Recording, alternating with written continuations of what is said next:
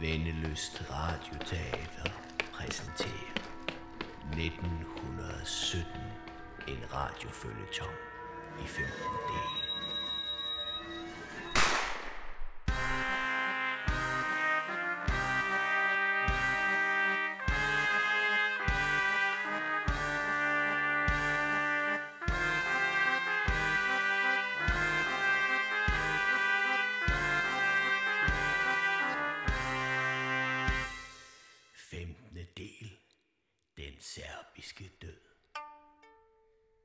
Seneste tid har jeg opholdt mig i mediearkivet på det Kongelige Bibliotek i Aarhus, det der egentlig er statsbiblioteket, i bestræbelserne på at finde hoved og hale i en sær historie, som udspillede sig i Aarhus for 100 år siden.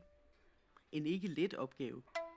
For historien gemmer sig som fragmenter, løsdele og røgslør i en kuffert tilhørende en her Maximilian Wagner, spion, illusionist og repræsentant for selveste kejser Karl den 1. af Østrig-Ungarn. Og nøglen til det hele er en itureven side med verdens farligste trick, den serbiske død. Og den er jeg ved at samle nu. Der mangler bare lige den sidste papirstump. Mm, det må være den stump, Johanne Agerskov opbevarede. Hmm. Sådan.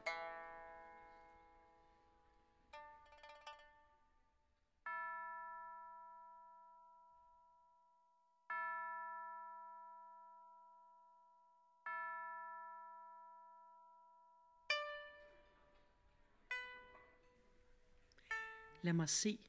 Den serbiske død, eller hvordan man undslipper den sorte hånd, af Erik Weiss. Også kendt som Harry Houdini. Et illusionsnummer i fem dele. En kugle med dit navn. Osmander, linedans. Knive gennem en kiste. En kanon. En slange. En kiste. Hmm. Der er også en lille sang med noder og andre anvisninger. Måske er der ligefrem en lille lakplade, der spiller et uddrag af sangen. Det må vi se. Hmm. Det er som om, der har været klippet noget op bag på siden. Det kunne godt passe med det guldnede fotografi af en grav. Det gør det. Der er noget med det fotografi. Måske den sidste valse kan løfte sløret.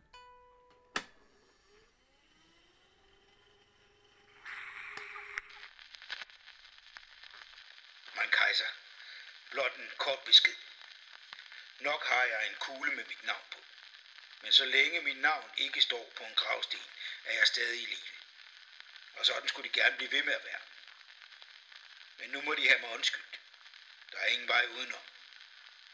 Jeg har en aftale med alle deres fjender.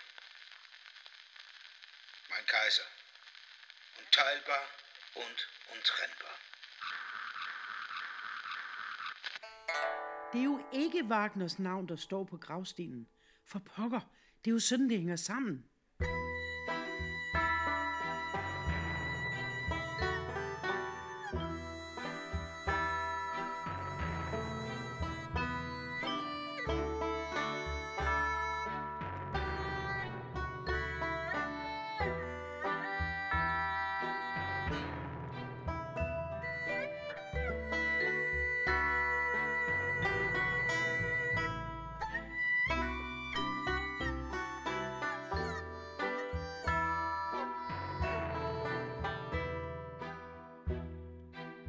Denne kuffert som en kinesisk æske.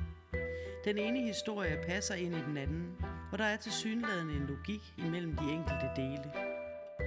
Alle jagter Wagner, fordi de alle vil have det trick, der står på den manglende side i Blumes rejsefyre, og alle vil have, at Wagner prøver det for dem. Så lige nu venter de alle på Sønder Kirkegård, utålmodige, uafbrudt stillende på deres lommeure og i skjul bag hver sit træ, uvidende om hinandens tilstedeværelse. Men logikken er kun til synlædende, for når jeg prøver at sammensætte delene, skaber de blot nye spørgsmål og nye teorier. Og det er det, der er meningen. Alt er skabt for at skabe forvirring. Og måske Wagner er den eneste, der har forstået det. I hvert fald tager ingen andre notits af alt det, der står med særligt småt på det lasede papir.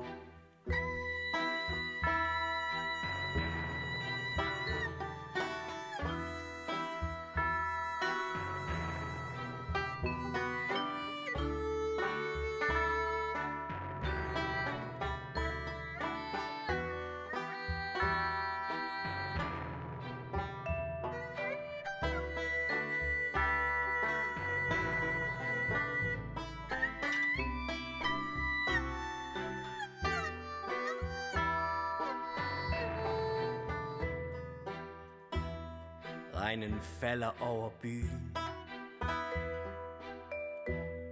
Og den nye magts huse Ligner mørke silhuetter I en ny gotisk kulisse Lige bag din ryg. Og du træder tøvende ind På den gamle kirkegård der er ingen vej tilbage. Du må møde dine fjender I åben kamp. Når Wagner, hvad gør du nu? Trækker blank Eller trækker et sidste S Ud af dit skræddersyede ærme?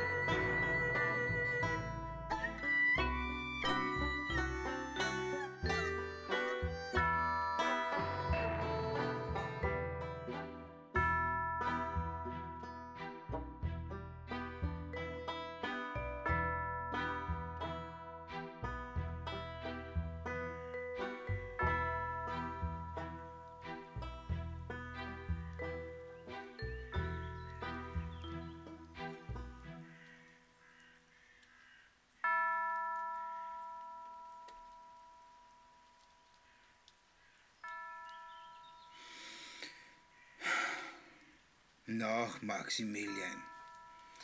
Hvad må en Blumes rejsefører siger om at møde sine fjender i et åbent opgør? Blumes rejsefører regel nummer 49 siger følgende. I tilfælde af, at de har en aftale med deres fjender ved daggry, forsøg altid at ankomme først. På den måde kan de falde deres fjender i ryggen i stedet for at tage et åbent opgør. Desværre for dig, Maximilian, kender dine fjender også denne regel. Så du kommer nok til at udbryde et verdamt om et øjeblik.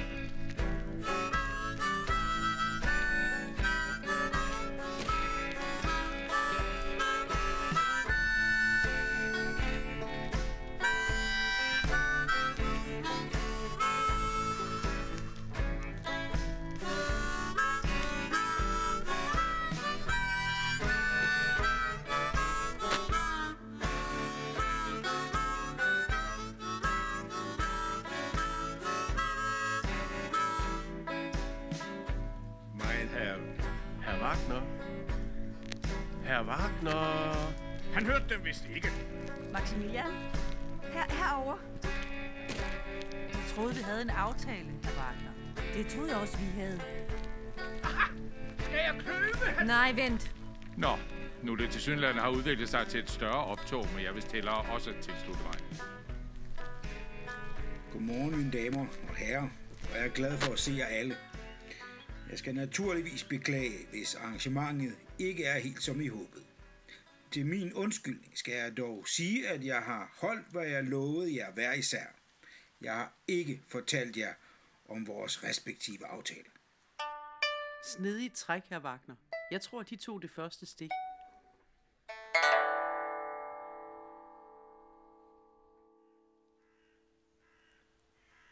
De er en snu red, herr Wagner. Men så tænker jeg, at vi kan skibe alle formaliteterne og komme til sagen. Fortæl os om den serbiske død, herr Wagner. Ja, som jeg kan forstå på dem, fru Priya, er der ingen af jer, der egentlig ved, hvad den serbiske død går ud på, selvom I har jagtet. Det skulle måske lige være Johanne Agerskov, generalstabens efterretningssektion.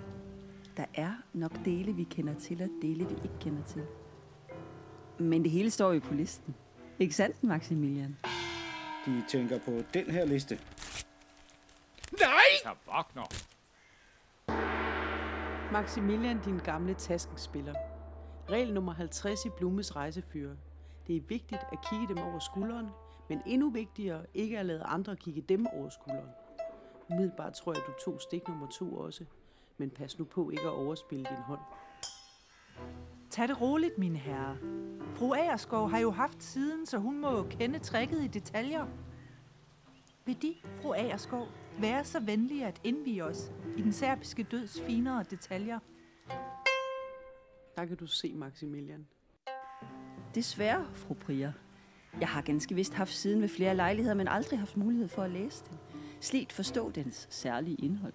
Har de ikke læst siden, selvom de har været i besiddelse af den? Jeg tror, de misforstår min rolle i Generalstabens efterretningssektion, fru Brier. Jeg har ikke gennemgået den samme træning, som man får på Dr. Schrackmüllers spionskole i Antwerpen. Jeg er blot en ydmyg spiritist og en gang imellem kurér. Jeg fik siden af en herre, jeg ikke havde mødt før. Men de kender til synladende herr Wagner. Ja, jeg har mødt herr Wagner ved flere lejligheder i spiritistiske kredse i Wien. Fru Agerskov er et anerkendt medie i hvidekredsen. Heriblandt også Wien. Ach, ganz så. Vi behøver ikke at nævne det her for nogen, vel? Min mund er lukket med syv sejl. Godt. Hvis de vil fortsætte, herr Wagner, Den serbiske død er ikke bare et trick. Det er flere trick samlet i et stort trick. Ligesom en kinesisk æske, hvor der inde i hver æske gemmer sig en ny æske. Et nyt trick. Hvert trick kan tage livet af dig. Hvert trick er forudsætningen for det næste trick. Og tilsammen så danner de en statistisk set meget høj risiko for død. Men, men hvorfor hedder det egentlig den serbiske død? Ja, hvorfor gør det egentlig det? I ved, hvordan det er. I varietébranchen skal det jo helst hedde noget med død og pakkes ind i teatrale effekter og dramatiske entréer. Lidt som Jean Li Sus berømte illusion, dømt til døden af bokser. Det er jo egentlig bare den gamle rutine med at gribe en kugle. Et simpelt trick, der ikke kan gå galt. Men det virker farefuldt, når man bringer bevæbnede kinesiske oprør ind i billedet. Bevæbnede bokser? Jeg er ikke helt med, tænker I sikkert. Der refereres til den såkaldte bokseropstand i Kina i år 1900. Chongling Su var i øvrigt en forklædt amerikansk tryllekunstner ved navn William Ellsworth Robinson, men det er en helt anden historie. På samme måde skal titlen Den serbiske død give associationer til den serbiske krudtønde og den sorte hånd. Ja, og så tror jeg, at den gode gamle Houdini har lavet sig inspirere af forskellige fantasifulde snimor og attentater udtænkt af panslaviske følgetongforfattere med speciale i de balkanske krige. At den slags underholdning, der følger med, når man spenderer et par dinarer på dagens avis i Beograd. Her handler følgetongen om den serbiske kaptajn og mesterspion, der på snedig vis snyder sine fjender og overlever den ene farlige episode efter den anden under den første Balkankrig.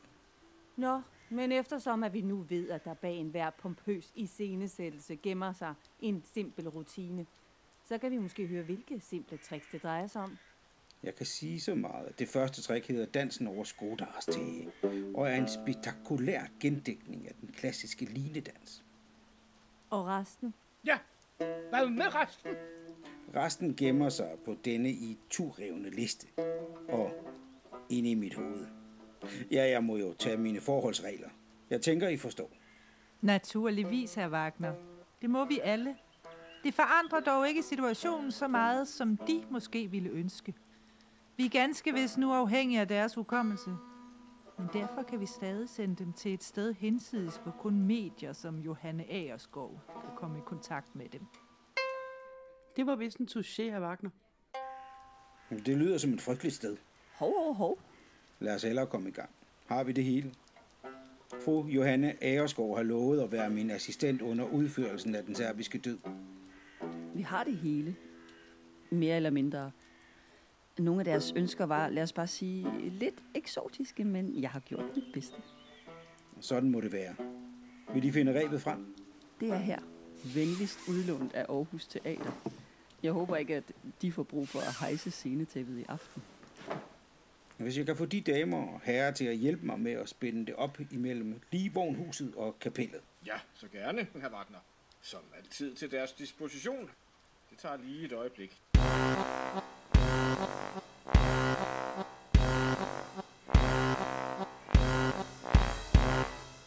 Så bliver det vist ikke bedre, herr Wagner.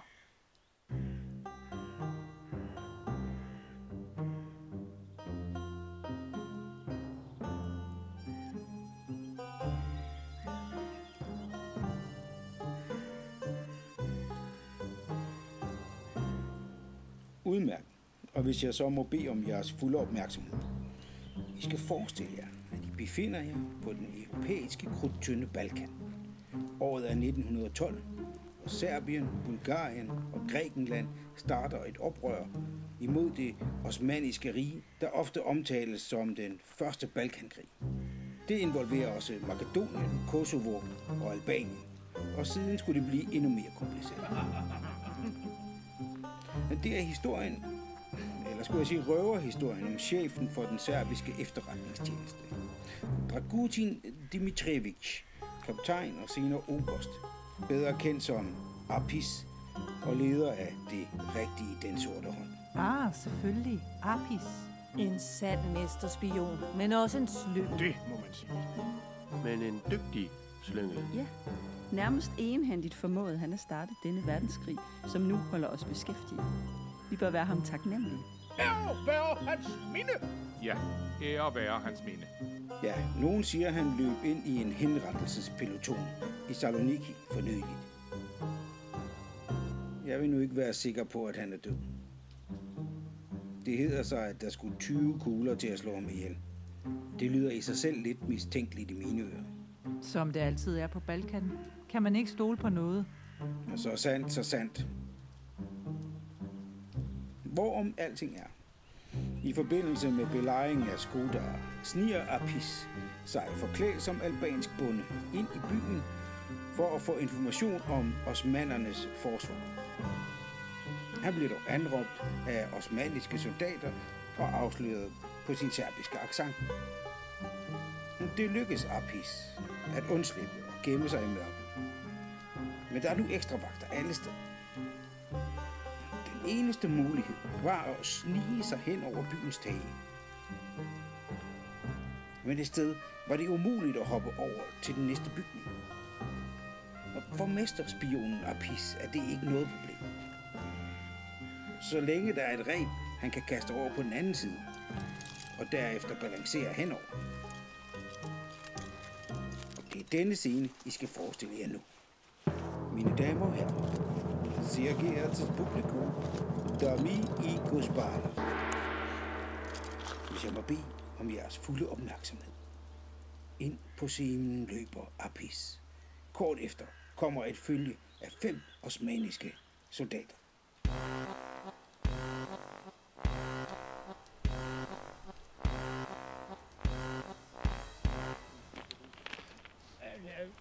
Lidt stive bevægelser. Det er normalt for begyndere. Ja, man ser tydeligt, at hans speciale er lommetyveri og udklædningsstykker. Fordammt. Pas på, Maximilian! Han står jo. Herr Wagner, Ja. pas på med at stå for længe. Hvis de bare vil lade mig koncentrere mig om mit forhæng, så går det nok. Ja, det var bare ment som et godt råd. Så er han over. Nej, pas på!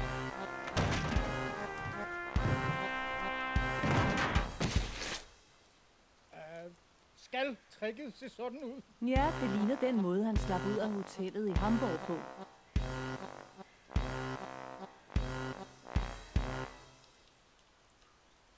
Nej.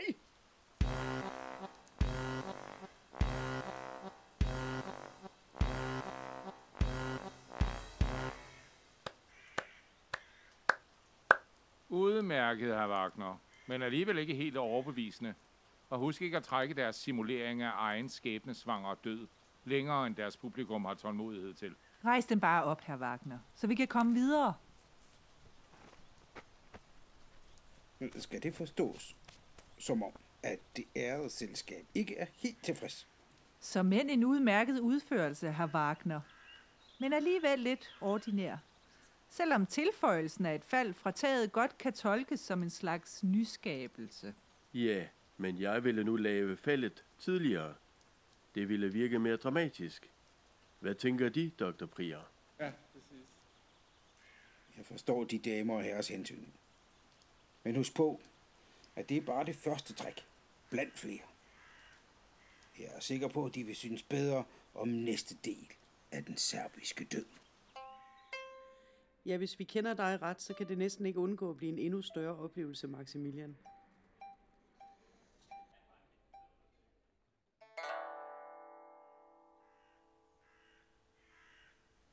Naturligvis, herr Wagner.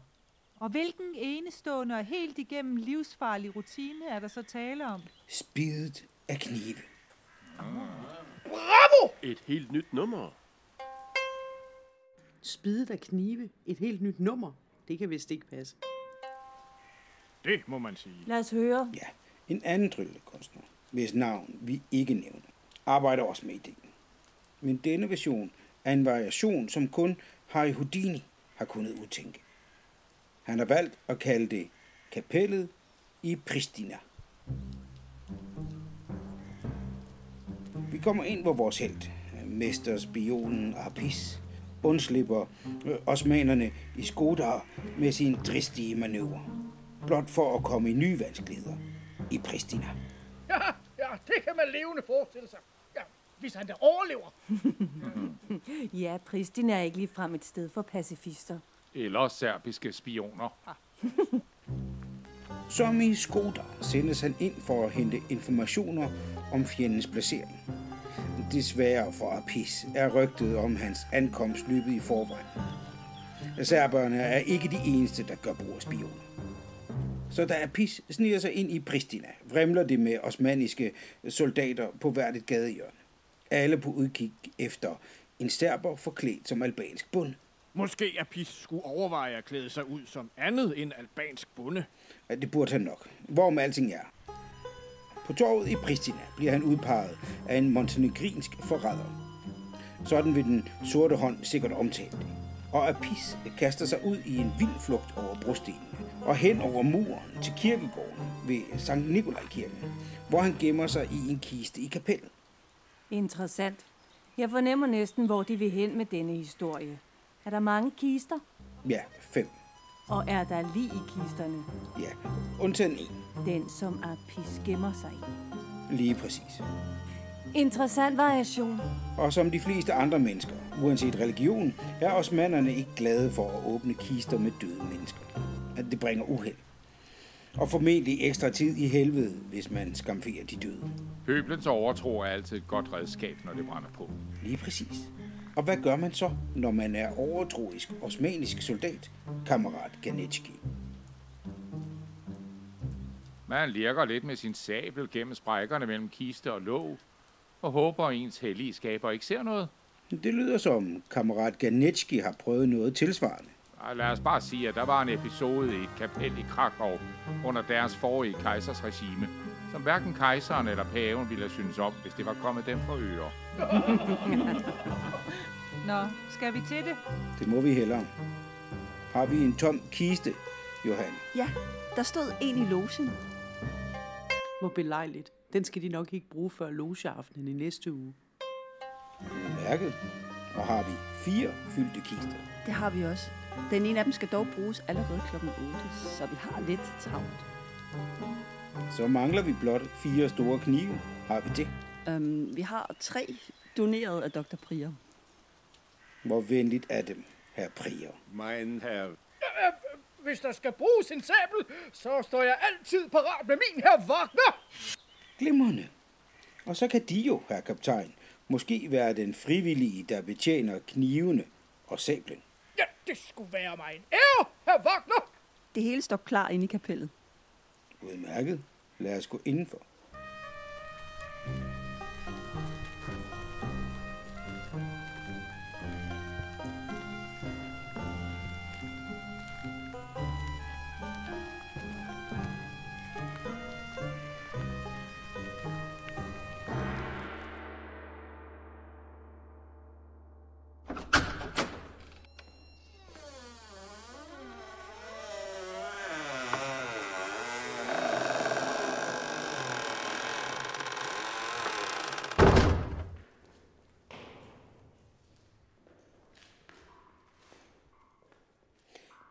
Mine damer og herrer, de ser foran dem fem kister. Den ene er tom. De andre fire har allerede deres forudbestemte indhold. Da vi ikke har noget forhæng, vil jeg nu bede jer, ærede publikum, vende ryggen til og lukke øjnene. De har kaptajn. De får bind for øjnene som en ekstra sikkerhedsforanstaltning. Jeg vil nu krybe ned i den tomme kiste, og med hjælp fra min assistent, Johanne Agerskov, trække låget på. På Johanne Agerskovs signal kan I alle åbne øjnene igen. Johanne, vil du tage over herfra? Naturligvis. Jeg stoler på dig, Johanne. Det kan du trygt gøre, Maximilian. Mine damer og herrer,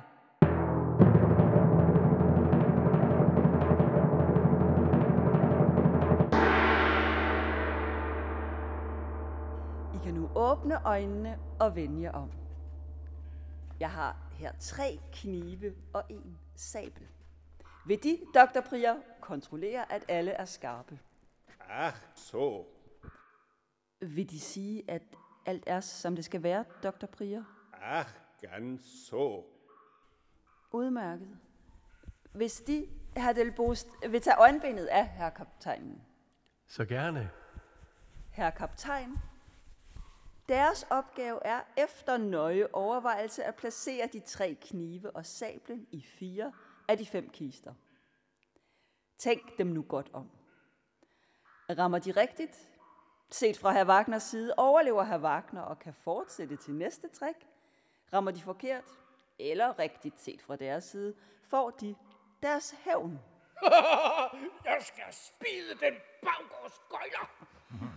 Til gengæld får vi så ikke resten af den serbiske død at se. Dømt! Det er også rigtigt. Nu ødelægger de ikke det hele for os, herr kaptajn. Nej, nej, Jeg prøver at undgå at slå herr Wagner ihjel. nej. Ja, ja, ja, eller, ja, Hvis de koncentrerer dem, kan de godt. ja, ja. Øh, jeg skal gøre mit bedste. Herr kaptajn, den første kniv. Hvilken kiste vælger de? Øh, øh, kiste nummer tre. Nej, nej, nej, nej, nej. Øh, kiste nummer to.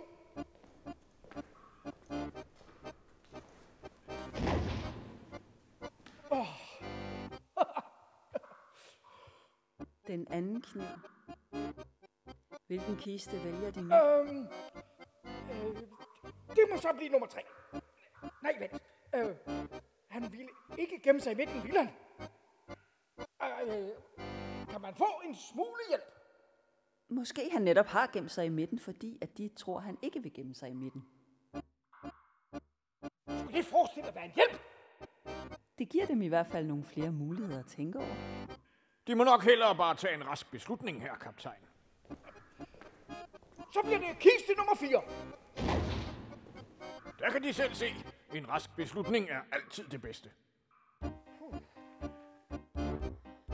Udmærket valgt, herr kaptajn.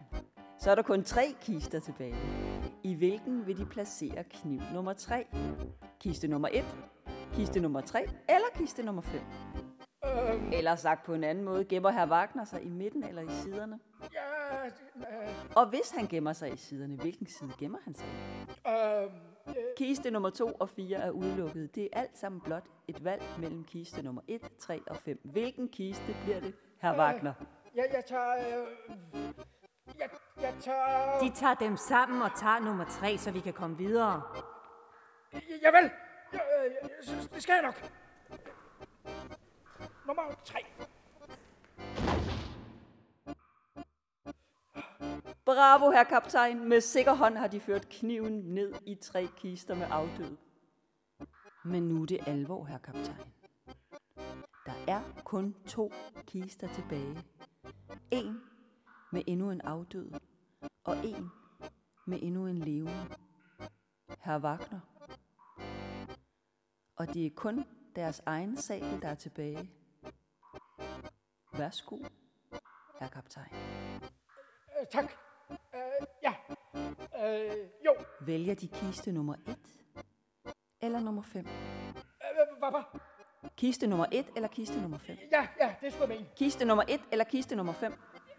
Øh, Kiste nummer 1 eller nummer 5? øh, jeg tager kiste nummer et. Øh, nej, nej, nej, nej. Kiste nummer fem. Nej. Ah, ah. Ja, nu må de bestemme dem, her kaptajn. Kiste nummer 1 eller kiste nummer 5? Ja, hvad vælger de? Kiste nummer 1 eller kiste nummer 5? Ja, nu må de bestemme dem. Kiste nummer 1 eller kiste nummer 5. Ja, kiste nummer et eller kiste nummer fem. Kiste nummer 1 eller kiste nummer 5?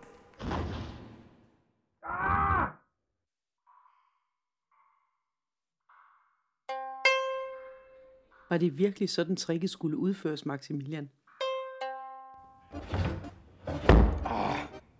Nu gik det ellers lige så godt, herr Wagner. Deres skrig ville have fungeret bedst, hvis kaptajn Juncker rent faktisk valgte den kiste, de var i. Det var nu også planen. Men, da det ikke skete så, så forsøgte jeg mig alligevel. På den anden side, så er du i live, hvilket du ikke ville have været, hvis kaptajn Juncker havde valgt den kiste, du var i. Som altid er der huller i din plan, Maximilian. Jeg tænkte, at I, I måske kunne bedømme, hvor, hvor lyden kom fra. Det kunne vi. Men udmærket trick, og med lidt bedre udførelse kan vi godt se potentiale. Men tænker I, at det går an at sådan skamfere lig? Hvis det er døde burgøjser, kan der vel ikke ske noget ved det. Nogle af os er jo, hvad de betragter som burgøjser. Kun fordi de selv ønsker det. Slut dem til sagen, og de vil naturligvis blive skånet. Så foretrækker jeg et liv som burgøjser. Mine damer her, der, der er ingen grund til splid. Hvis vi skal være helt ærlige, så har vi snydt lidt. Vi er trods alt ikke lige skændere. I alle kister, undtagen den jeg krøb ned i, havde vi skiftet ligene ud med halve grise fra selskabsklubbens restaurant. Så de gule ærter med flæsk i aften i klubben bliver nok blot til gule ærter, herr kaptajn. Nu. Udmærket. Lad os komme videre. Ja, lad os komme videre. Og lad os håbe, at de husker at lægge ligene tilbage i kisterne.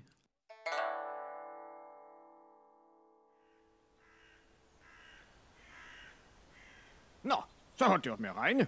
Det var da herligt. Hvad så nu? Mine damer og herrer, ærede publikum. Apis er den snedigste mand i Serbien. Og tricket med at simulere sin egen død i kapellet i Sankt Nikolaj-kirken betød ikke alene, at hans forfølgere troede, at han var død. Rygtet om hans død spredte sig som lynild ud over de balkanske sletter og nåede helt til paladserne i Konstantinopel. Godt tænkt af Apis. Ja, det må man sige. Ja, man må unægteligt sige, at det tilføjer tricket en ekstra dimension. Om det var det, der gjorde, at osmanerne slet ikke var forberedt på det store fremstød ved Kumanovo, skal være usagt. Men på kun to dage blev det besejret af serbiske og bulgarske tropper i en knibtangsmanøvre. Er det ikke altid en knibtangsmanøvre, der afgør slag? Nå, lad os høre, hvad Wagner ellers har at fortælle. Det afgørende slag blev sat ind den 24. oktober om morgenen, da serbernes første armé under kronprins Alexander organiserede en voldsom artilleriskydning ved Kumanovo. Midt i dette bombardement foretog Apis en af sine mere dristige manøvrer. Lad mig gætte. Han fløj på en kanonkugle som baron von Münchhausen. Meget vittigt, herr kammerat Ganetski. Men ikke helt ved siden af. Han lod sig skyde ud af en ombygget kanon hen over fjendens linjer. Ja, så. Det er egentlig ganske enkelt. Og vi skal bruge en kraftig fjeder, der kan holdes i spænd. Den er i kassen her fra Brødrene Kier. Jeg fandt den hos Karl Ernst Ludwig Bischof. Ja, ham med pengeskabene. Så han var nok i gang med en specialopgave. Den må vi så håbe ikke haster. Det må. Og har de også en snor til at udløse fjederen, Den er ligeledes i kassen. og lidt krudt til at fingere en eksplosion. Det gemmer sig i en lille læderpose ved siden af kassen. Og skulle der også være en kanon af en passende størrelse. Ja, den lød så ikke skaffe med så kort varsel. Det var ærgerligt. Men jeg tænker, at I alle forstår princippet. Skal vi i stedet gå videre? Ikke så hurtigt, herr Wagner. Må ikke kaptajnen kan være behjælpelig? Øh, øh, jo, jo, det skulle jeg mene. Vi har midlertidigt en 35,5 cm krubkanon fra panserskibet Tordenskjold stående. Langetom hedder den. Ikke at forveksle med tykke Bertha. Tordenskjold blev ophugget for nogle år siden, Det er egentlig en militær hemmelighed, at de har lange tom, og den lader sig ikke sådan lige flytte. Men den skulle nok kunne skyde med et godt stykke ud i Aarhusbugten, hvis det er det, de ønsker. Ja, jo, jo, jo. Ja, den står lige herovre på kasernen. Skal vi gå derover? En 35,5 cm kanon med tilnavnet Lange Tom fra det ophuggede panserskib Tordenskjold. Jeg skal vist skynde mig at understrege over for lytterne, at de 35,5 cm ikke refererer til længden, men diameteren øh, øh, på kanonen altså. ja, ja, ja, det virker lidt underligt. Men her står den. De er velkommen til at bruge den sammen med deres fjeder. Øh, prøv dog ikke at larme så meget, at de vækker hesten. Og det er den største, de har. Jeg tænker godt, de kan komme ned i den, hvis de bare trækker maven ind, herr Wagner. Godt. Fru Agerskov, vil de placere krudtet ved enden af kanonrøret? Det skal jeg gøre. Og vil de, her Del Bost, holde stigen, mens jeg klatrer op og monterer fjederen og rebet? Kan sådan en lille fjeder virkelig bruges til så stor en kanon? Ja, men er de sikre på, at sådan en forholdsvis lille fjeder kan katapultere dem ind over fjendens linjer? Naturligvis. Hvis jeg må sige noget, det virker ikke umiddelbart forsvarligt, herr Wagner. Harry Houdini plejer ikke at tage fejl i sine beregninger. Jamen, så håber vi da, at det fortsætter sådan.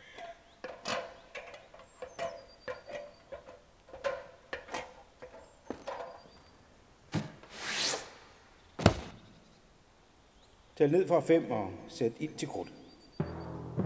5, 4, 3, 2, 1.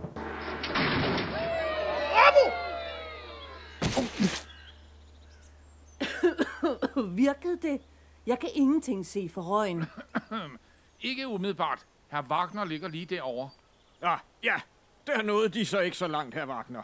Men de kom da ud af røret, som man siger. Og 10 meter, det ville da gøre sig fint i Cirkus Schumann. Ja, eller hvad det nu hedder. Øh, Det med bryderen. Cirkus Bæk Olsen? Ja, ja, ja, lige præcis. Det skal naturligvis finpudses, men ellers så håber jeg, at I kan se princippet. Det kan vi.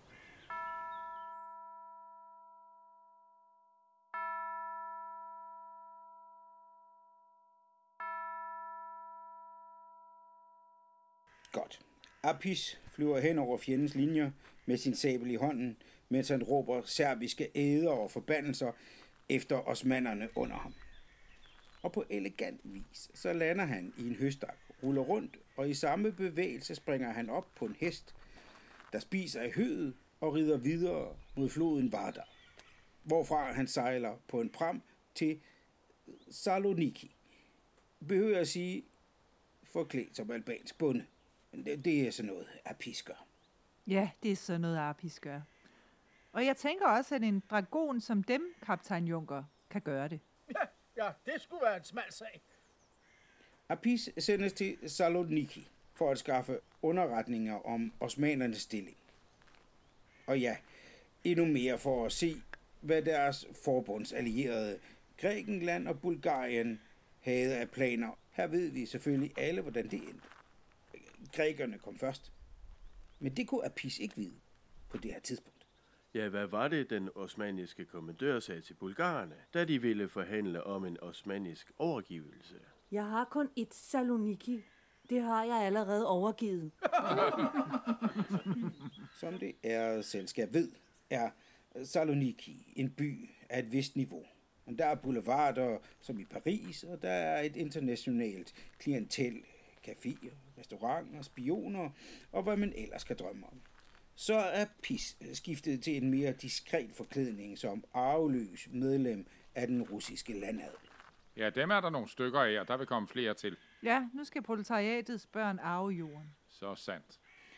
Derefter flanerer Apis på Salonikis boulevarder, kigger diskret og henkastet på det osmaniske forsvar af byen og steder, hvor man kan snige sig ind. Sådan som man nu gør, når man ikke rigtig ved, hvad man leder efter. Hen på aften ser han pludselig en, han kender fra tidligere. En bulgarsk spion i selskab med en hollandsk kvinde. Tænker de på den hollandske kvinde? Ja, Ære være hendes minde. Ja, ære være hendes minde. Så bliver det vel næppe mere mistænkeligt. Bør jeg forklare den hollandske kvinde? Margareta Gertruida Selle, også kendt som Matahari, danserinde, spion, henrettet ved skydning i Frankrig i 1917, kort før daggry, som det så hører bør for spioner. Så sandt som det er sagt, så er pis følger efter dem ind på et lille vej til sted. Behøver jeg at sige, at det naturligvis viser sig at være en fælde? Naturligvis. En variation af det gode gamle lokkeduetræk. Det må man sige. Væk opmærksomhed, og du får opmærksomhed. Blumes regel nummer 51. Ønsker de at lokke nogen i en fælde, start med at vække opmærksomhed. Ja, bevares. Men hvad så efter opmærksomheden er vagt? Ah, det står her. Når opmærksomheden er vagt, har en overraskelse parat. Ja, så. Lad os se, hvordan her Wagner vil udfolde det. På scenen står den hollandske kvinde i en noget udfordrende kostyme med slanger om hals og arm. Nummeret er til syneladende klassisk arrangeret, men har dog en lille variation, ofte benyttet i andre varietékunstnere, men sjældent i dette. Og denne variation er Brugen af frivillig. ganske originalt, må man sige. Men er der virkelig nogen, der er så dum at melde sig frivilligt til et trick, hvor der indgår slanger? Næppe andre end Apis. Ja, og så måske dem, herr Wagner. Ja, og så mig. Har de en slange, fru Agerskov? Ja, et stykke pythonslange på omkring 6 meter. I kassen med stemplet Gifargud. Kunne de ikke have fundet en, der var lidt mindre? Det var det eneste, jeg kunne skaffe. Cirkuset ved havnen har engageret en slangetæmmer, der optræder under titlen Uhyret fra Borneo. Det lyder da som en fin størrelse til en mand af deres position, her Wagner. Hvis de bruger den, skal de slippe for det udfordrende kostyme. Godt. Jeg skal dog advare dem om, fru Prier, at jeg skal bruge hjælp undervejs. Kammerat Ganeski står gerne til deres disposition. Så er det i virkeligheden dem, her Genetski, der skal have det udfordrende kostyme på. Hov, hov, det kan der ikke blive tale om. Det har vi ikke aftalt. Hvis jeg må bede om deres opmærksomhed igen, mens herr Wagner gør sig klar. Forestil jer, at den hollandske kvinde danser en æggende dans med sin slange. Udser sig en frivillig. Eller i dette tilfælde sit offer af pis. Er de klar, herr Wagner? Ja, med sit dragende blik og indbydende hænder lokker hun Apis op på scenen og overrækker ham slangen. slangen. Øh, så slangen. Det kunne godt se ud, som om herr Wagner har problemer. Bør vi gøre noget? Lad os lige give ham et øjeblik mere. Artister ved ikke noget værre, end hvis nogen afbryder deres kunst inden finalen. De har ret. En sabel. En sabel. Hvad siger han? Det lyder som om, han prøver at sige noget om en sabel. En sabel. Åh, oh, er de søde at hjælpe her Wagner, kaptajn Junker? Så gerne.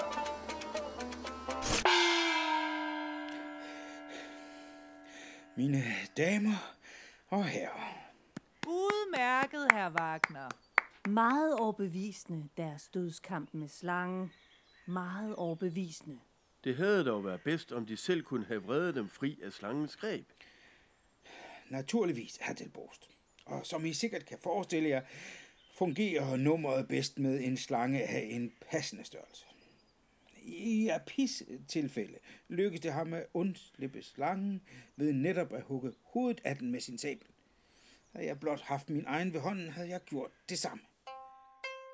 Naturligvis, Maximilian, og vi forstår selvfølgelig princippet i det.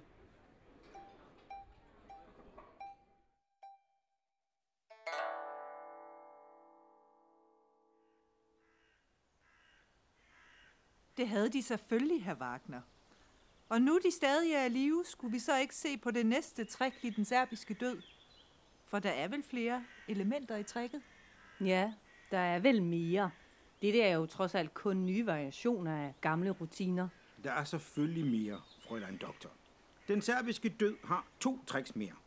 Så meget vil jeg gerne røbe. En kugle med dit navn, eller hvordan man undslipper et attentat i Sarajevo. Og levende begravet på Solsortesletten. Men lad os tage et træk ad gangen. Og som i de andre tilfælde er det ikke bare en gentagelse af gamle kendte rutiner. Hvad er forskellen? Det er naturligvis en gendigtning af Zhong Ling Sus illusion bevares, men i denne version bruges der rigtige patroner og en rigtig pistol. Ja, og så en ekstra lille tilføjelse lånt fra en anden kendt klassiker. Det lyder lovende, her Wagner. Skal vi komme i gang? Fra Saloniki rejser Apis videre med jernbane til Sarajevo. Denne gang forklædt som kinesisk diplomat med egen tjener. Som kinesisk diplomat? Alle Apis' faste forklædninger er efterhånden kendt af alle på Balkan, så han måtte prøve noget nyt. Men en kineser på Balkan?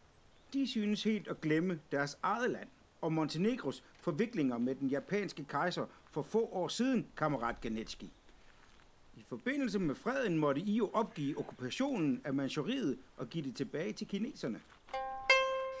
For den forvirrede lytter, Wagner refererer til den russisk-japanske krig i 1904-5. Vi skal ikke gå ned i finere detaljer her, da de udmærker sig ved at være næsten lige så komplicerede som alliancerne på Balkan. Blot nævne, at en del af konflikten handlede om russerne og japanernes imperialistiske ambitioner i Manchuriet og på den koreanske halvø. Og ja, så at Montenegro også var med i krigen på russernes side. De kom dog aldrig i aktiv kamp.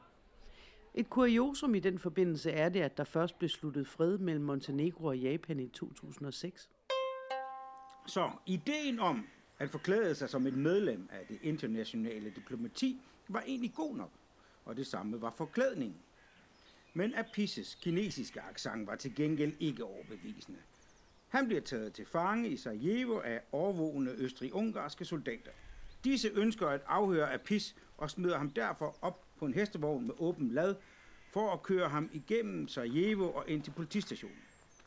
Apis er dog ikke for ingenting professor i taktik ved det serbiske militærakademi. Han har spioner alle vegne på Balkan, udstyret med en patron og en forholdsordre om at skyde Apis med bemeldte patron i tilfælde af, at han tages til fange. Patronen har Apis' navn, så de kan kende forskel på den og de rigtige patroner. Ah, det er der, det kommer fra. Ja. De damer og herrer vil i øvrigt kunne genkende dette trick. Det var det, der kostede ærkehertugen livet. Ja, ja, måske fordi han ikke var klædt ud som en kineser. Mine damer og herrer, hvis jeg må få jeres fulde opmærksomhed. Jeg vil nu iklæde mig mit kinesiske kostyme. Det bruger jeg i mit største nummer, den kinesiske æske i Shandong. Som jeg husker det, Maximilian Wagner, er det kostyme mere vaudeville end diplomati. Men selvfølgelig, hvor finder man lige et kinesisk diplomatkostyme i Aarhus? Og måske kan jeg lokke herr Ganetski til at iklæde sig dette kostyme og indtage rollen som min personlige tjener.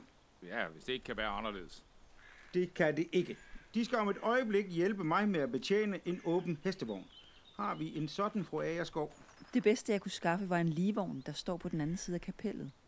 Den stod her i forvejen og blev efter sine brugt ved storkøbmand Hans Broges begravelse. Det skal jo være lidt standsmæssigt, og hans bror gik også under navnet Jydernes Kong Hans.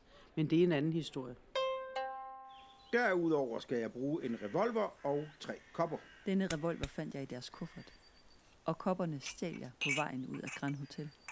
Og så en to kroner til sigteskib. Nu skal jeg sætte den fast over dit gamle habsburgske hjerte. Tak for det. Og så mangler jeg bare nogle patroner. Ja, vi har en patron eller to, de kan låne, herr Wagner. Ja, oven i købet en, hvor kuglen har deres navn på. Meget morsomt, herr kaptajn. Jeg har allerede en. Den har jeg fået justeret, så den nu er løs. Men lån mig gerne to helt almindelige dødelige patroner. Med vel. Disse skulle passe til deres browning. Og så skal jeg blot bruge en frivillig til at skyde. Hvis de kan bruge mig, her Wagner. Vil de prøve igen, fru Prier? Sidst ramte de mig jo kun i skulderen. Og som jeg husker det, stod der ikke Maximilian Wagners skulder på patronen. Vær ikke så sikker på det her, Wagner. Udmærket. Det tolker jeg som om, at de forstår at betjene en Browning i modsætning til Stakkels Gavrilo. Det kan de regne med, herr Wagner. Men skulle det gå galt, så får de denne to krone som supplement til den, de fik af fru Agerskov. Så har de råd til at betale færgemanden. Det er nu mest for at styrke det dramatiske element i nummeret, fru Priya. Det samme gælder indledningen på nummeret. Jeg vil nu sammen med kammerat Genetski bestige ligevognen, der på deres signal, fru Agerskov, vil blive sat i gang, og det vil være deres opgave at løbe ved siden af vognen og skyde fru Priya. Vil de overtage herfra, fru Agerskov? Det skal jeg gøre. Vil de være så venlige at komme herhen, fru Brier? Naturligvis. Foran dem er der tre kopper og tre patroner. Jeg vil bede dem om at placere en patron under hver kop. Tak for det. Lige nu ved de, hvor den løse patron er. Jeg vil som det næste flytte kopperne rundt i en hast, så kun det trænede øje kan følge med. Derefter er det deres opgave at løfte den kop og vælge den patron, der skal bruges ved skydningen.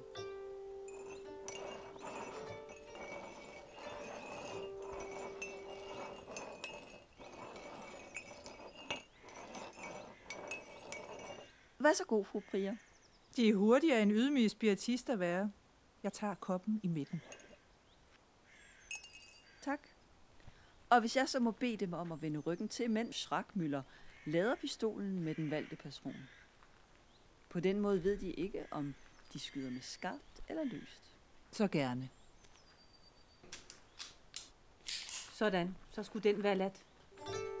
Fru Prier, når de løber op på siden af livvognen, er deres opgave... At ramme to kronen, der hænger foran hjertet på herr Wagner. Jeg tror, jeg har forstået opgaven. Udmærket. På mit signal vil livvognen sætte i gang, og de kan derefter skyde, når de er klar. Wagner og Garnetski forklædt som kineser og kørende på en livvogn, mens fru Brier sigter på dem med en Browning FN 1910. Mon Blumes rejsefyr har et bud på, hvordan man slipper ud af det. Det ser ikke sådan ud. Her må forsynet råde. Herr Ganetski, vil de være så venlige at køre? Øh, inden de skyder, fru Piger. Herr, herr Wagner er den bagerste kineser.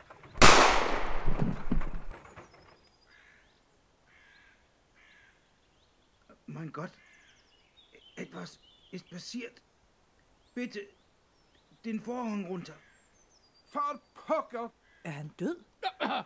Lad mig lige mærke efter med min sabel. Vær lige lidt forsigtig, herr kaptajn. Ja, Han ser meget død ud her fra livvognen. Så skulle jeg ikke have valgt en af de skarpe patroner. Valgte de en skarp patron? Ja, hurtigere var fru Agerskov heller ikke. Men var meningen med tricket ikke, at de skulle ende med den løse patron? I det virkelige liv kan man jo sjældent vælge den løse patron, så jeg tænkte, at jeg ville se, hvordan tricket fungerede med en skarp patron. Else Marie, har du da helt mistet forstanden? Tag det roligt, søde Helmer. Det er den slags, der kan ske. Herr Wagner vidste, hvad han gik ind til. Jeg kunne måske godt lige kigge på ham. Jeg har lappet en del sammen på vinstuen. Tror de ikke, det er bedre med en læge?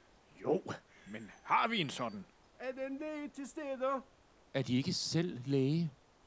Nå, så må jeg jo hellere selv tage affære. Øhm, måske det så er bedre at prøve med pasta smadre i stedet. Jeg tænker ikke, vi behøver at slå herr Wagner ihjel en gang til, fru Agerskov. Det kan de have ret i, kammerat Ganetski. Jamen bevares. Så kunne vi lige så godt lade dem, herr Ganetski, undersøge herr Wagner. Naturligvis. Ræk mig deres lægetaske, doktor Prior. Mein Herr,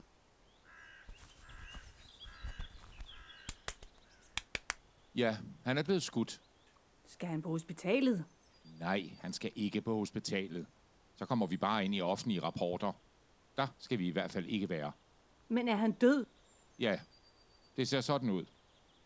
Så er der vist ikke mere at gøre. Nej, umiddelbart er der ikke mere at gøre. Men hvad gør I så?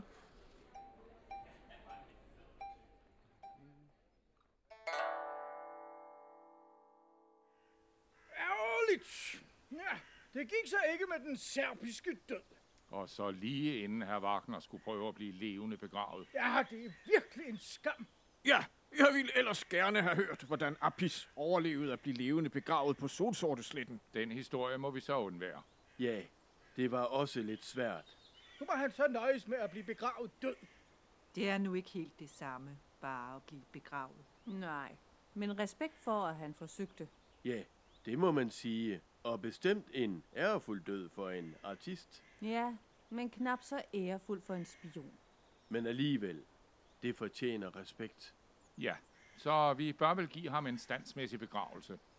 Og graven der ser passende ud. Og kisten der er fin kvalitet. Foret og rummelig. Måske vi lige frem skulle synge en salme. De er jo en slags pastor, her smadrer. Vil de ikke stå for ceremonien? Det skulle være mig en ære. Hvad skulle herr Wagner have brugt i det sidste træk, fru Agerskov? Ikke andet end denne togbillet til Wien. Tak. Skal vi ikke give ham den med på den sidste rejse? Og er der nogen, der kan akkompagnere os? Hvor er Albert Hansen og hans internationale orkester, når man endelig har brug for dem? Jeg tror ikke, herr Wagner ønskede at betale for et engagement af Albert Hansen. En skam. Det kunne have givet herr Wagners afsked med denne verden en særlig værdighed. Ja, det kunne det. I herr Wagners efterladenskaber er der denne rejsegrammofon og en lakplade med Albert Hansen og hans internationale orkester. Stig op af din grav, hedder den. Musikken er Albert Hansen selv, og teksten er Erik Weitz. Erik Weiss. Ikke bekendt med herren, men det lyder meget passende. Inden vi synger, vil jeg lige sige et par ord. Herr Wagner, de kom, de så, og de fejlede. Men på en måde, der vil gøre deres kejser og folk stolt. De gav deres liv for en større sag, men havde samtidig også øje for at hjælpe andre, når det var opportunt. Deres fjender var ikke bare deres fjender, men når det kunne betale sig, også deres venner. Og de svigtede kun, hvis de fik et bedre tilbud. Som det sig hører og bør i vores lille verden af intriger, svig og forræderi. Hør! Skal vi alle udbryde kejser Karls valgsprog til ære for herr Wagner? Unteilbar und untrennbar. Unteilbar und untrennbar. Og hvis de, Johanne Agerskov, vil sætte musikken i gang.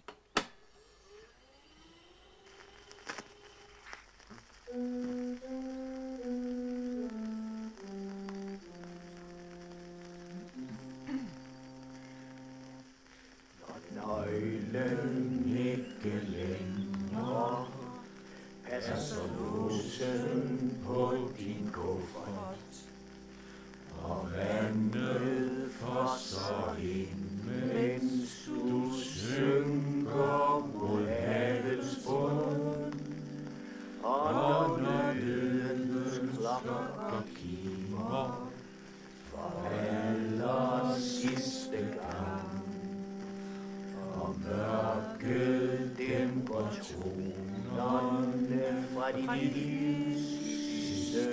sidste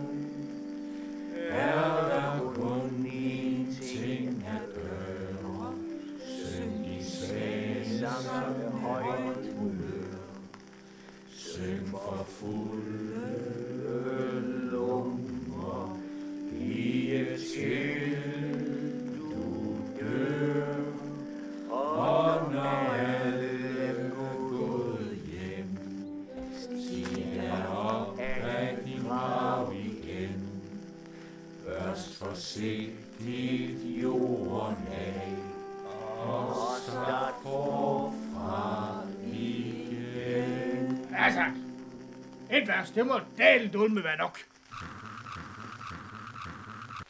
Maximilian Wagner, ære være dit minde. Ja, ære være dit minde. Og minderne vil vi altid have, når historiens gang rejser et andet sted hen. Fru Prier, det kunne ikke sige smukkere. Hvor skal de hen nu? Jeg har altid drømt om at se Sankt Petersborg. De mener Petrograd. Og hvad med dem, her Prier? Er det også deres drøm? Mein herr, Så kan vi måske følge sig. Det skulle være os en fornøjelse. Så kan de måske fortælle os lidt om deres Rusland. Det skulle være mig en fornøjelse. De vil kunne lide vores planer. Herr kaptajn, Berlin kalder. De skulle ikke til Antwerpen. Jo, men først Berlin. Kejseren er bekymret over udviklingen. Spartakus-forbundet, som de sikkert har hørt om. Sig det ikke til kammerat Ganetski. Naturligvis ikke. De ser helt bedrøvet ud, herr Delbost. Ja, undskyld, at en gammel etbenet håndekvilibrist kniver en tår. Det var smukt. Ja, men virkelig en skam, at det ikke lykkedes herr Wagner at gennemføre tricket. Ja, og en skam, at vi derfor ikke fandt ud af, hvad det helt særlige ved tricket egentlig var. Det må man sige. Men måske kommer det hele for lyset en dag. Det gør det. Jeg tror, jeg ved, hvad det særlige ved tricket var. Det hele var en stor afledningsmanøvre. Det handlede ikke om at gennemføre tricket, men om, at Wagner skulle dø undervejs, mens han prøvede. Og som regel 52 i Blumes rejsefører siger, des oftere de er ved at dø, des mere troværdige er deres fingerede endelige død. For alle blandt publikum bliver den ventet, om man så må sige. Og her tænker jeg naturligvis ikke på, at Wagner dør rigtigt, men at han narer andre til at tro, at han er død. Maximilian Wagner, din gamle taskenspiller, du var ved at dø så mange gange undervejs, at alle ubevidst forventede, at du ville dø, da Else Marie Prior tog sigte med pistolen. Og nu er du fri af denne verdens problemer, hvis du da kan undgå at rode dig ud i nye. Men hvis du så rent faktisk ikke er død, hvordan kommer du så op af graven?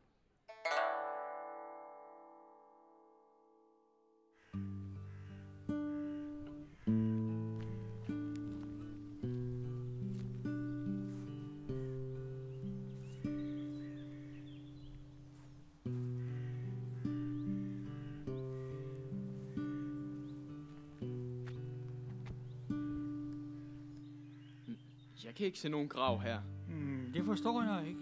Det må være her et sted. Graver! Hvor er vores fars grav? Litra H, lige under træet, som I ønskede det. Vi gravede hullet i går. Men der er ikke noget hul. Det, det, det forstår jeg ikke. Nogen må have dækket det til, efter I er gået hjem. Sådan nogle tølper. Det, det, det forstår jeg virkelig ikke. Det har jeg aldrig oplevet før. Jeg kan ikke tro, De kan at... ikke tro. De skal ikke tro. De skal vide. Hvad vil de gøre? Det skal være dette sted. Det vil tage livet af mor, hvis det ikke bliver her. Det, det, det må vi finde ud af. Øh, Hvis bare de vil have lidt tålmodighed. Tålmodighed? Hvad mener de? Vi skal jo bare lige have styr på, at det ikke er ved en fejl, der er blevet begravet en anden. Det kan tage en dag eller to. Vores familie er kommet hele vejen fra Jørgen og skal hjem igen i dag. Det går ikke at vente til i morgen. Men jeg håber, de forstår. Vi kan ikke bare sådan... Vi må insistere på, at de tager affære. Vores mor kan komme hvert øjeblik, det skal være. Og hvad vil biskoppen ikke sige? Det er ham, der skal forestå vores fars begravelse. Det er deres pligt. Om de så skal grave en anden afdød op. Man kan ikke bare sådan tiltuske sig en andens grav. Jeg, jeg skal gøre, hvad jeg kan. Det er ikke godt nok. Kan de se at komme i gang? Jeg, jeg Det er en ordre.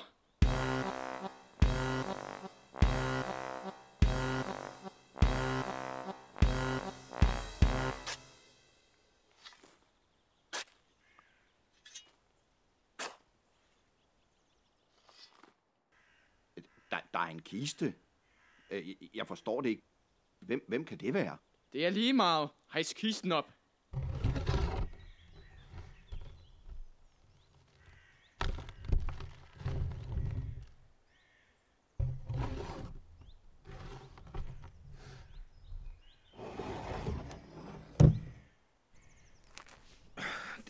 Det tog jeg lang tid. Hvem? Maximilian Wagner. Evidensbyrå til deres tjeneste.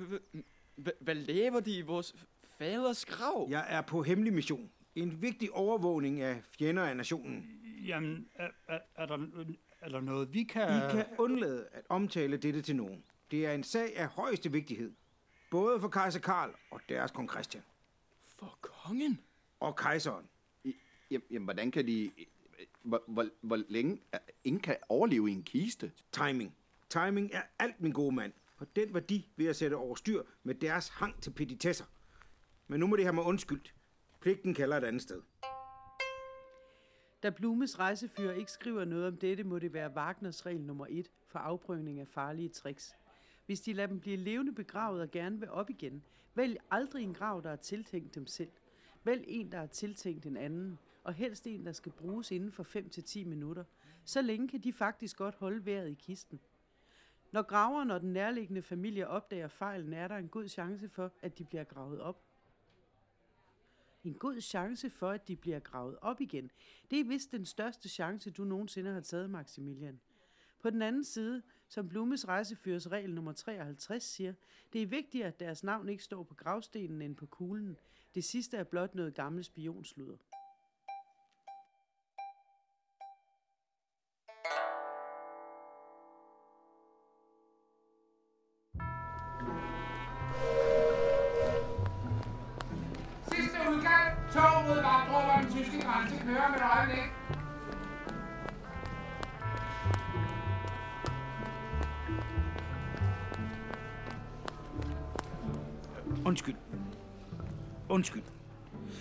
Undskyld, hvis jeg lige må... Øh, pas på. Det, det må de undskylde, fru. Det... Undskyld.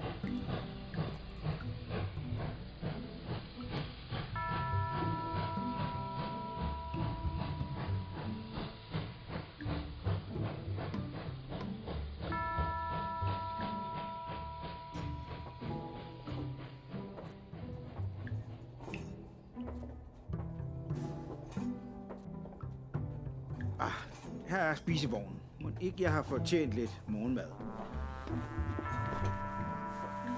Tjener, må jeg bestille lidt øh, brød og pålæg, og den stærkeste kop kaffe, de har. Brød, pålæg og kaffe? Ja, så gerne. Der går lige et øjeblik. Så klarede du det alligevel, det sidste trick. Albert Hansen. Må jeg sætte mig? Jeg har virkelig ikke brug for deres taffelmusik lige nu. Kan du ikke kende mig? Nej. Jo, ne- nej. De ligner Albert Hansen, men ellers har jeg ikke nogen anelse. Så, så har jeg ikke oplært dig godt nok. Se igennem masken, Maximilian. Og hvis du vil øh, holde på ryggen. Hej. Hej, Houdini. Nogle gange kendt som Erik Weiss, andre gange som Albert Hansen, eller som den afdøde Jeremias Gundelag stemme på en ridset lakplade. Du har et navn til hver lejlighed, hej. Det skal man have, hvis man vil overleve i denne verden, Maximilian. Så sandt. Der burde jeg have lyttet til dig for længst. Ja, det burde du nok. Hvorfor er du egentlig taget den lange vej til Aarhus? Der må være større steder for en artist som dig. Jeg kunne jo ikke lade dig være helt alene i verden, Maximilian. Du er min ven og skæbnefælde. Nej, det forekommer mig, at uanset hvor jeg har været, så var du der også. Men jeg er ikke sikker på, hvorfor. Det var blot for at sikre mig, at du ikke kom helt galt sted. Du havde dine udfordringer med at få fat i siden med den serbiske død. Ja. Men som jeg kan forstå det, kunne jeg bare have spurgt dig. Det ville ikke have været det samme, Maximilian. Ville det? Nej, men nemmere. Jeg har jo også mit renommé at tænke på. Bliver det fornemt, at jeg jo ikke har Houdini, så er jeg blot Erik Weiss. Det er rigtigt. Jeg sørgede for, at du altid havde en hurtig udvej af dine problemer, når det var nødvendigt. Hvordan det? Afledningsmanøvre, røgslør, fingeret dødsfald, det sædvanlige. Og hvordan tror du i øvrigt, at Johanne Aerskov fik siden? Ja, og, og gav den til dig. Fordi du gav den til hende, og bad hende give den til mig. Ja, hun skyldte mig en tjeneste. Ah ja, fra dengang i Wien. Hvor du undlod at afsløre, hvordan hun fik et portrætmaleri på væggen til at tale som den afdøde fyrsten Metternich. Ja, det havde jo været pinligt for jer begge to. Ja. Og hvordan tror du, at Del Bost og Pastor Smadder var i stand til at organisere din flugt fra arresten? Fordi kammerat Ganetski arrangerede en demonstration, som de kunne bruge. Ja, men den slags har kammerat Ganetski folk til. Og kammerat Ganetski har ikke altid overblikket over, hvem hans folk egentlig er. Så Johanne igen. Johanne igen. Med lidt hjælp fra Del Bost og Pastor Smadder. Men de havde deres egen dagsorden. Det var derfor, Johanne omdirigerede dig ved kirken. Og havde du blot fulgt hendes råd om at flygte ned i den hemmelige tunnel, ja, så var det hele gået lidt nemmere. Man skal ikke altid følge andres råd. Hvor velmente de end måtte være. Det var nu for dit eget bedste. Det er alt sammen pænt af dig, Hej. Men havde det ikke været nemmere bare at fortælle mig om den serbiske død, og så hjælpe mig ud af byen? Jeg vil jo også gerne se dig udføre tricket. Ja, naturligvis. Og den store Houdini bange for at prøve sit eget trick? Jeg har prøvet alle de enkle dele i den serbiske død. Eller var det for at se mig falde igennem igen? Ligesom dengang i Sarajevo. Naturligvis ikke, Maximilian. Og jeg tænker i øvrigt, at du blev meget bedre end dengang i Sarajevo. Krigen har lært dig et og andet. Så du tænker måske lige frem, at jeg er blevet god? På din egen måde er du blevet god, Maximilian. På din egen måde. Dine særheder egner sig ikke helt til varietéen, hvor alle kan se, hvad du laver. Men til gengæld som skabt til krigens kaos, hvor alle spionerer på alle, og ingen ønsker, at de andre ved, hvad man laver. Hvad mener du? Du er uforudsigelig. Ja, jeg har jo aldrig været god til at overholde regler. Og det skal du blive ved med, Maximilian. Alle kan følge regler, men de færreste ved, hvornår de skal afvige fra dem. Men hvorfor så stille alle disse regler op i Blumes rejsefyr? Nu var rejsefyren jo ikke lavet til dig, og ikke alle har dit talent. Slet ikke hans kongelige snurbart ærkehertug, som den var lavet til. Men hvad er din interesse i denne sag? Hvorfor lave en særlig rejsefører til ærkehertugen? En han næppe kunne eller ville følge. Det var blot mit naive bidrag til verdensfreden, der aldrig kom. Det er desværre så enkelt. Men uh, lad os nu ikke hænge os i detaljer. Alle har deres egne dagsordner, og nogle gange er det svært at genkende ven fra fjende. Er du min ven, Harry? Ja. Og hvad med Johanne? Vi er begge nok de bedste venner, du nogensinde kan få i denne branche. Men uh, du kan jo spørge hende selv. Hvad? Selvfølgelig er jeg det, Maximilian. Din besværlige og lidt troløse ven. Men dog din ven. Verdammt. Værsgo. Lidt brød og pålæg, samt den stærkeste kaffe, vi kan lave i disse krigstider.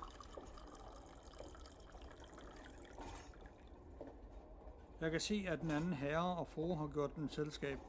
Ønsker de også at spise? Uh, ja tak, uh, hvis du tillader det, Maximilian. Som i gamle dage i Wien. Det må I. Som i gamle dage i Wien.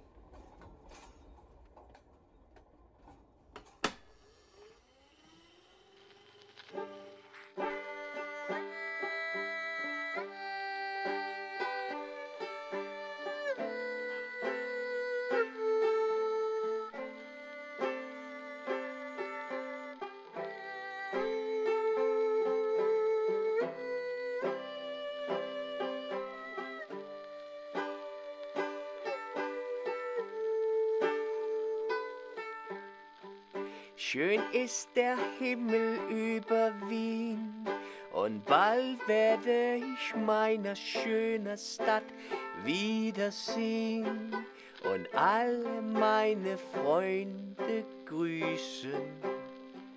Im Gerstner Konditorei und groß ist mein Liebe zur Stadt in der ich aufgewachsen bin und noch zu Hause nenn.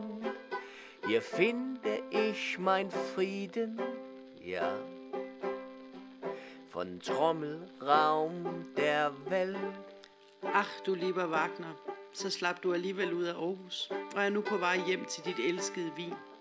Næsten alle tror, du er død, og for et kort øjeblik er du ikke længere den mest jagede mand i Europa. Men måske du skulle tage dig god tid med at nå hjem til Wien.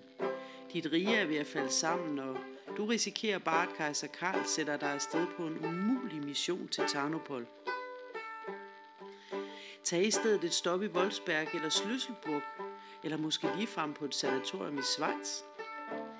Du kunne spille rollen som en ungarsk greve fra en svunden tid, med en lille smule tilbage på den hemmelige bankkonto i Bern, som du glemte at fortælle din hustru om. Og skulle du møde nogle af dine gamle venner på sanatoriet, har de samme plan som dig, og I kan nyde et glas konjak på terrassen, mens I venter på, at krigen slutter, og verden har glemt jer. For som Blumes rejsefyres regel nummer 54 siger, hele verden er en skueplads, og alle, mænd og kvinder, blot komedianter. Hver har sin sorti og sin entré, og hver har mange roller at spille i sin livstid. Du har nu spillet alle dine roller, Maximilian Wagner.